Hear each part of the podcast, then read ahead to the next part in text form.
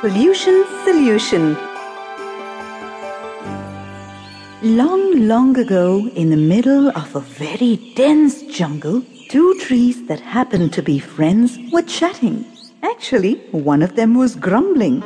I'm sick and tired of these carnivorous animals that live here as our neighbors, he said.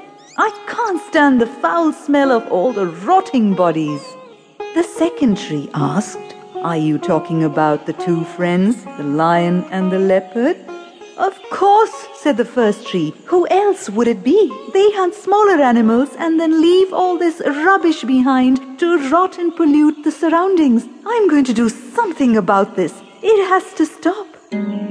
What can we do? asked the mile friend.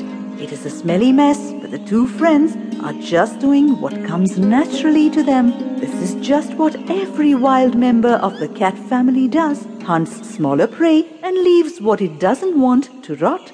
Let it be. But the first tree was not going to let it be.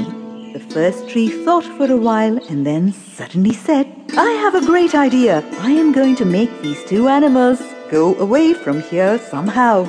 Please don't do that, pleaded the second tree. They protect us.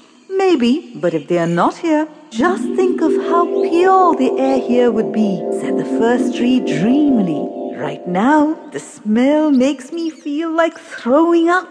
The second tree was not convinced by what its friends said. I think you should just let things be the way they are. Don't try and change things so much this is the way it was meant to be. The two trees kept on arguing but came to no solution. Then, when the smell wasn't so terrible, they would forget about the argument. But every time the lion or leopard killed an animal to feed on, the first tree would ponder over what should have been done. The argument would begin all over again.